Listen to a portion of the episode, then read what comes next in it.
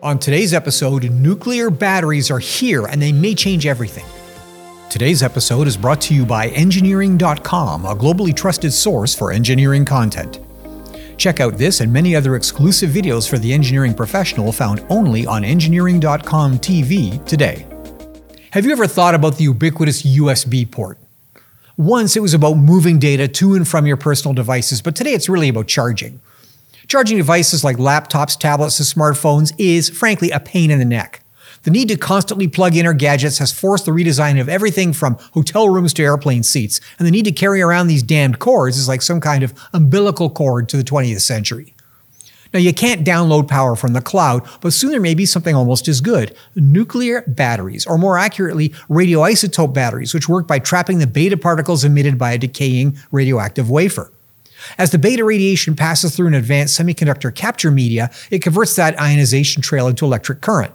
Now, these things have been around in one form or another since the 1970s with low efficiencies, but a Chinese company, BetaVolt, has announced that they've developed a production-ready commercial radioisotope current source in a practical form factor, about 1/4 inch square and just under 1/4 inch thick, that will easily fit into most devices, and the initial unit will deliver 3 volts at an admittedly meager 1/10 of a milliwatt of power.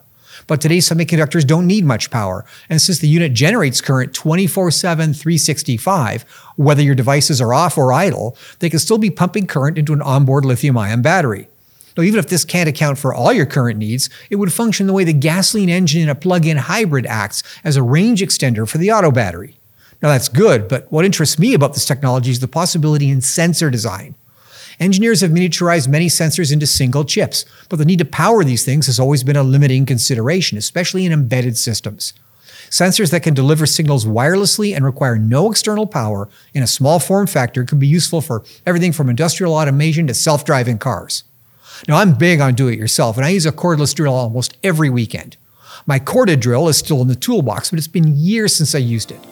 Nobody likes cords, but with this innovation, cutting the cord is going to be a lot more significant than it is convenient. Well, that's it for today's audio version of End of the Line, brought to you by engineering.com. If you like this podcast, subscribe to engineering.com to get personalized story recommendations, follow topics you care about, and participate with the global engineering community. You can also watch this podcast as a video along with our other exclusive series only on engineering.com TV. Thanks for tuning in.